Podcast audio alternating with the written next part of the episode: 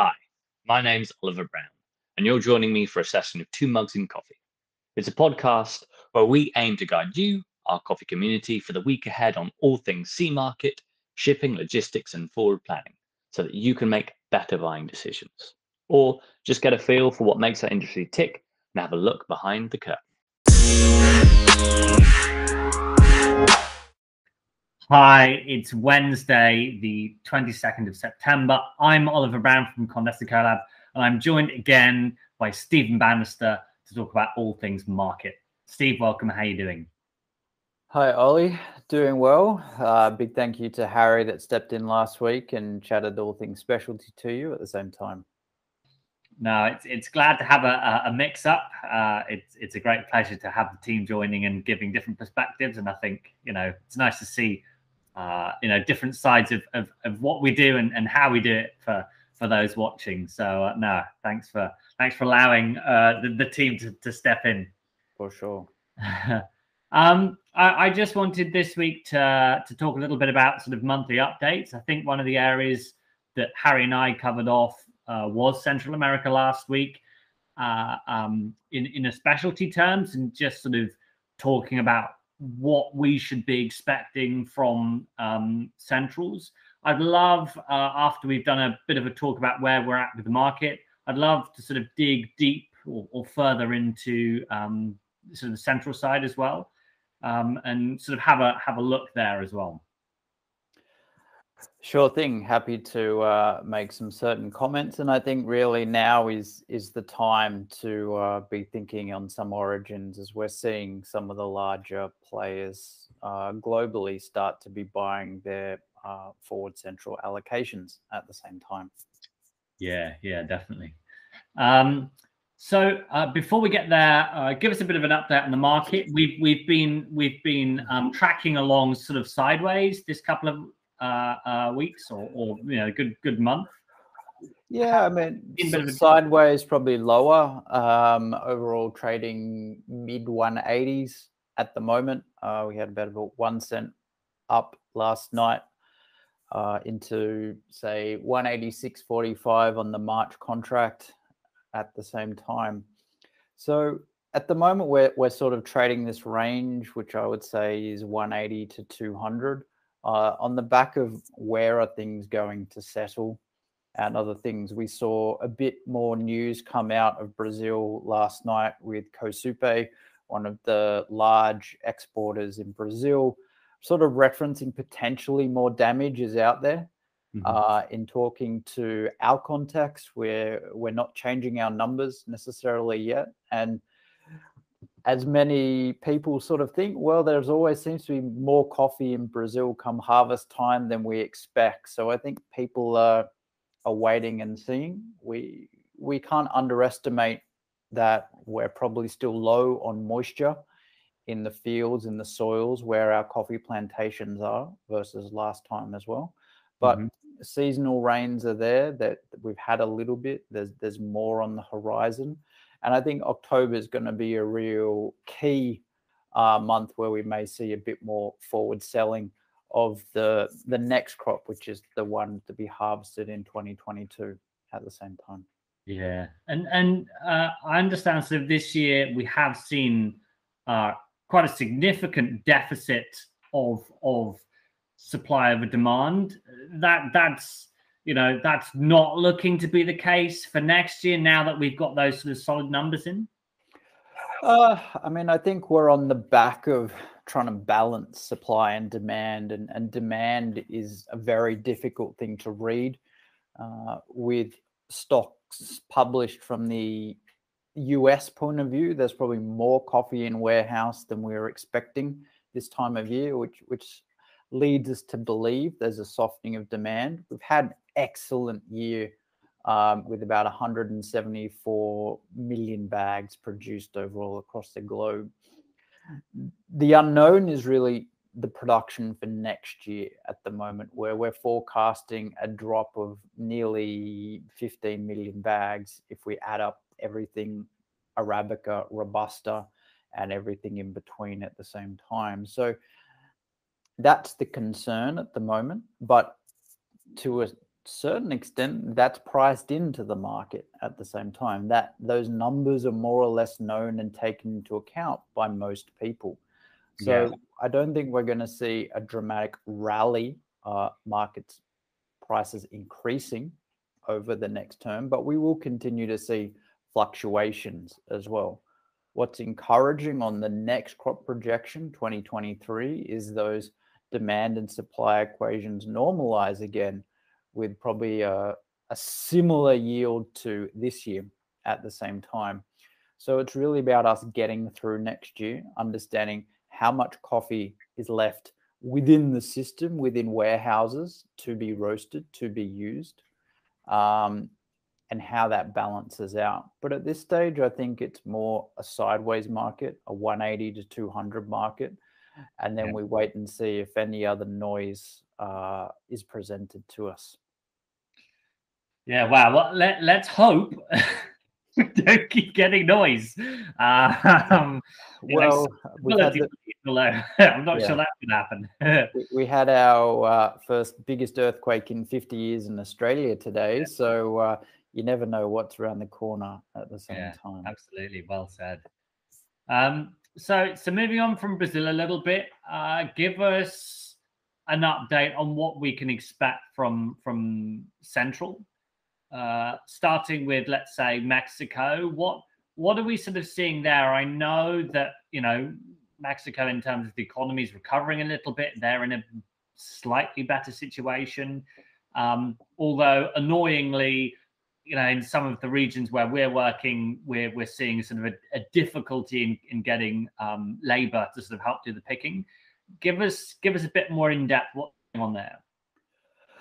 Uh, I think Mexico is suffering like a lot of other Central Americans where we don't have that transmigration of labor um, that was freely able to move mm. uh, pre COVID in a way. It's the bottom sort of South Mexico crop has a, a very interesting integration with Guatemala at the same time. So opportunities there. But we're, we're not really that far sold on the Mexican crop either for the coming harvest, probably only 5%. So people are probably looking for marketing opportunities and mm. things there. Uh, the biggest challenge I think we face is also the current logistics environment in Central America. We're just moving bits and pieces around. Um, our brothers and sisters in our sales office in America have even resorted to trucking coffee across the border up into the US rather than putting it on a boat. Uh, that sounds insane, but it today is actually more efficient than uh, putting it on a boat at the same time and shipping it up to yeah. a, a US port. So that's quite dramatic. I think the other challenge that we're seeing out of Mexico, where our lovely friends Descamex are, our decaffeination partner, is just the the pipeline of people that are waiting for decaf coffee at the same time. So I think our next opportunity to buy coffee is for January or February uh, shipment at the same time. So they've got a full pipeline there. We're continuing to look at buying into our decaffeination offerings through for 2022 first half at the moment. But definitely i think it, it's almost time to be thinking decaffeination at the same time because supply is going to be uh, tricky. Yeah definitely definitely. I'm excited as well because i know uh, the, the crop's supposed to be quite good. The, the rains have been strong. So we're going to see some interesting quality um, coming, coming out of mexico as well definitely definitely one, to keep a, a close eye on um, moving from mexico uh, Honduras is also um, quite interesting at the moment. Uh, and again, it was really interesting when we were chatting uh, earlier in the week, Steve. You know the the conversations around rains and what I found so interesting, and I hadn't thought about it at the time is you know they've been having very favourable rains as well, and and the weather's been coming off the the other side of of um, instead of the the Pacific, they're getting the Atlantic warmer rains. Mm. Um, and that's been working very well for, for their crop as well. Give us an insight into some of the challenges that we're seeing from, from Honduras. Uh, well, if you discount weather and including hurricanes and everything that have gone through Honduras this year, I think they've done an amazing job producing nearly six million bags of coffee uh, and probably maybe slightly less than that uh, into next year at the same time. Again, a country that is pretty unsold uh, at this stage forward into the next crop, but I think those parameters will change as people start to look at Honduras. We've, we've definitely seen an uptick in certified interest in Honduras mm-hmm. at the same time, and that's been really positive, as well as uh, the fantastic work of creating and curating what I call meaningful specialty high commercial lots with a man on the ground, Emilio, uh, and all the great work that he does connecting us to farmers and everything else. So shout mm. out to our friend Emilio. Hopefully you're well and uh, sourcing great coffee for our customers at the same time. It's amazing when you look at a map, isn't it? How when you consider the countries around Honduras, how big uh, Honduras is, and how much just mountain it's got. You know, like it, it really, mm. it's not just sort of one swathe. It, it's it's the whole. Uh, you know, you know, three quarters of the country's got you know ideal growing conditions, and and I guess um, you know, from my perspective, it's been really interesting to see all of those regional qualities coming out of Honduras, and and you know they're really punching above their weight in terms of you know quality. Yeah, it definitely sort of rewards the adventure in a way. I think that's something that we've gone on the last couple of years is really wanting to see beyond commercials what's the terroir of certain regions or certain farmers or certain valleys and other things and how can we create something meaningful back to our customers like mm-hmm. Montesilas or a number of other products that we're mm-hmm. potentially working on at the same time so mm-hmm. I think it's it's almost like the uh, old saying, "Fortune favors the brave." Where if you're brave enough to venture in the jungle, hopefully you'll be able to find some great coffee. Yeah, but do it with people that you trust and you know can also help you do that. Because forging in that jungle by yourself, if we didn't have our partners on the ground, especially in this COVID environment, it would be extremely challenging. I don't even know if we could do it. Mm-hmm. What what um like I, I, know that the general elections coming up. Sort of are we are we expecting to see an impact from that? You know, affecting shipping, the ability to get coffee out of the country. What what sort of that look like?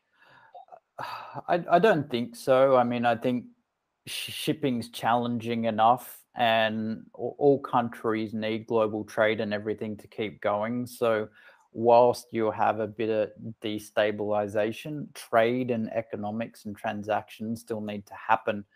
And again, it's the livelihood of lots of people that they need to go out and work and everything else. So we don't ever really want to see that to stop. Um, we had lots of heart attacks with Colombia this year where they just stopped shipping for a number of reasons. And I think Colombia's resetting on that front at the same time. And, and we really hope that things can not be too disruptive.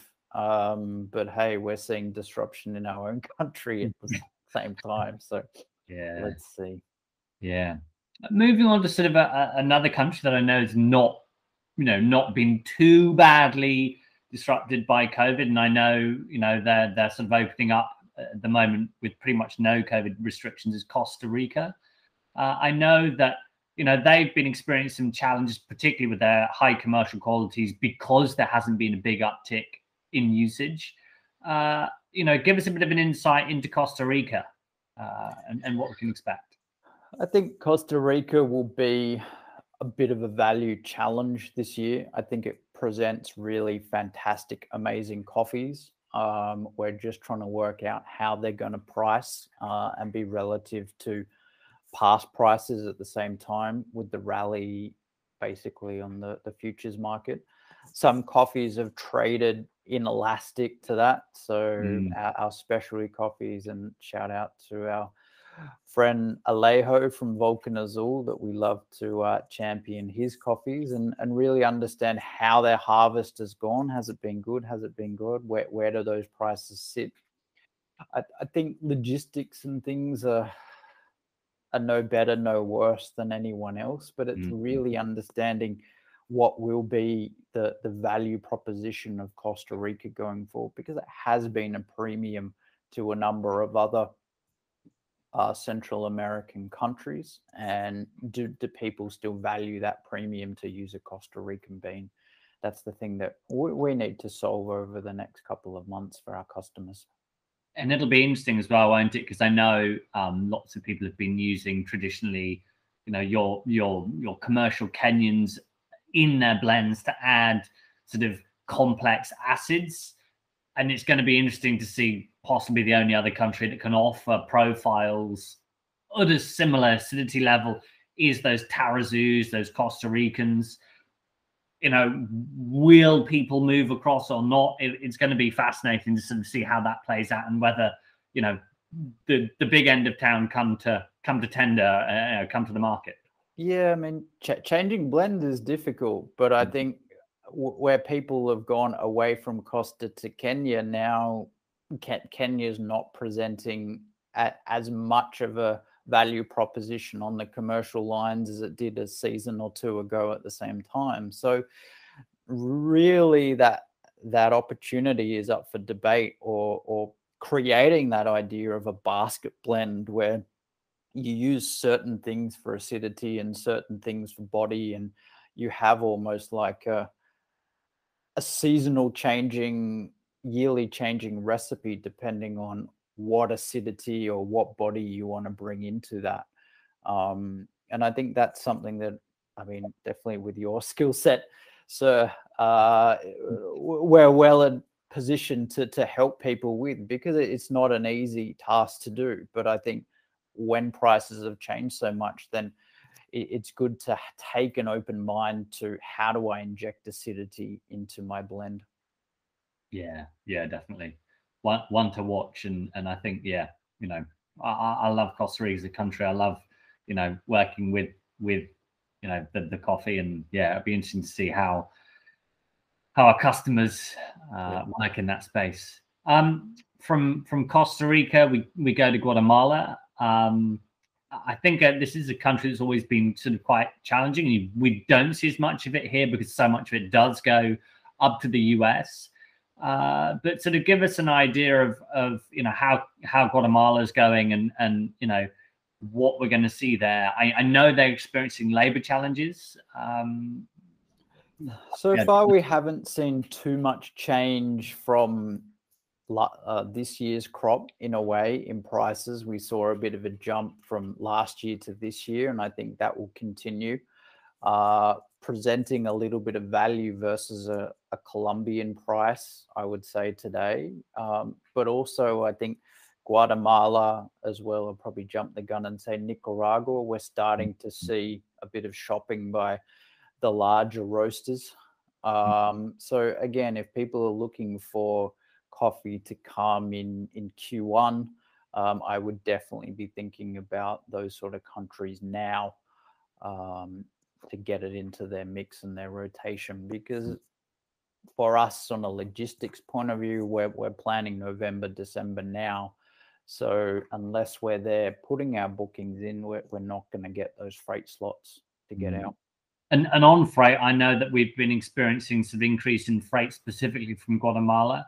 Um, you know what sort of impact is that having uh, it's it's definitely having a, a few cents a pound on on the price as as shipping rates have doubled, tripled in some instances. Uh, I don't think we've seen the magnitude of price increases that destinations like the US or Europe have seen, but we're definitely seeing a reduction in services pushing containers to Australia that's generally because Australia, we're not having enough exports at the moment to push those containers back out into the circulation uh, at the same time. So it's a bit of a large moving position mm. in a way. And, and that's why, again, we want to be as organized as we can be to get the right slots. And mm. if we're there, we're working with our shipment partners, we can get things for the right price. If we have to come in last minute and get space, then uh, that that's a very very expensive thing to do at the moment. Mm, um, the forecast we're seeing is really maybe a reduction into to Q2 next year, but even Q1 is looking uh, still pretty bumpy at this stage. Mm, yeah, it, it's yeah. Got to, everyone's going to be factoring that into their their books to make sure they're not caught out. I think.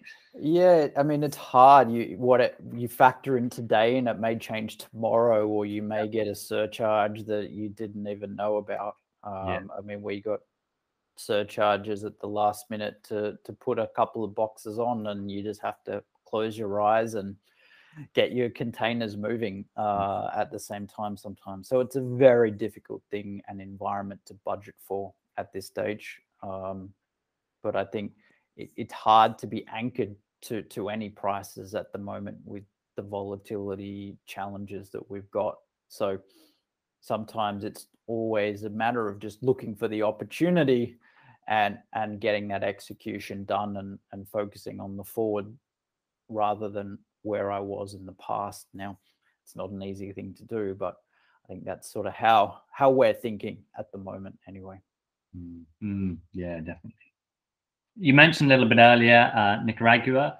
Uh, you know, are people coming to the market already with Nicaragua? Where's Nicaragua looking? I know traditionally people have gone to Nicaragua as sort of alternatives to to Costa Rica and you know consistent uh, producer of, of you know fully washed coffees. Um, well, he, here's some scary numbers for you. Honduras, we think, is between five and fifteen percent sold. Costa Rica between forty and thirty percent sold. Guatemala between ten and twenty percent sold. Nicaragua, it could be up to seventy percent sold already. Yeah. And we we had challenges trying to buy Q1 this year and we're we're buying some already.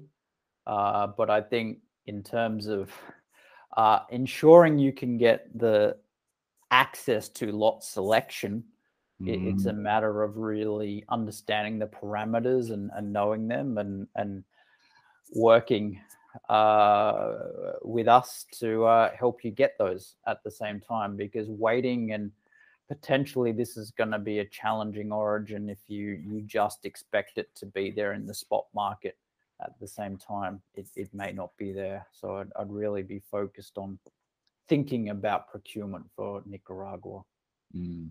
And again they they are perfectly capable of doing regional qualities and you know the full spectrum so yeah good good to think on that ahead of time for sure definitely uh, sort of, you know, ra- rounding out, let, let's go to our old friend El Salvador. Um, I know they're really facing, you know, some real difficulties with um, sort of the economy and, and, you know, the lockdowns had a huge impact on them as a country. Uh, how are they going in, in terms of coffee uh, production and, and what's their crop looking like this year? Yeah, I think I mean their their crops sits around that half million bag number. It's looking like it's slightly up uh, this coming harvest from the the harvest already gone in earlier this year. So production wise, it, it's still more or less there. The qualities are there. It, it's really about again probably having that execution plan in place. Um, I probably can't stress that enough as we mm-hmm. work on so mm-hmm. many challenges. But I think the quality will be there. It'll just depend on looking at only the commercials or, or looking further down into regional or farm specific lots at the same time. Um, I've been encouraged by comments to potentially get access to a lot more farms this year from our team on the ground. So that could be something we may look at uh, as we go into probably November at the same time. And again, if anyone out there is looking for L cells, happy to definitely uh, put our two cents in of where you should be and and create and define flavor profiles or expectations now because that's what virtual sourcing is to us is about mm. really communicating from your the roaster, from the customer, all the way down to the farmer, the producer, the exporter, and, and making that known. So the coffee that they're working on is has really got a strong brief. Yeah, yeah, yeah, definitely. And I think as well, you know, they're another country that's uh, that's been impacted by the labor shortages and getting people picking. So you know, the more the more we can give our partners the the headspace that yeah, look, you know, we've got offers. The more that they can plan and get everything in place ahead of time um, to yeah to make especially, sure. I think especially from a, a, higher commercial point of view, because if we're going to have labor shortages, we may see instances of strip picking or one picking where they just pick the whole farm. Then we'll see a lot more of a, a, a challenging environment for the commercials, or because of the higher base price now, people aren't wanting to go yeah. and do the work, so they're just going to push everything through the commercial channels mm. um, because that's what they're faced. And I think that's a challenge across all of Central America mm. um, for the coming crop at the same time. So again, working openly, transparently from the beginning will enable that picking process and segregation process to be much more effective rather than expecting uh, lots to be segregated.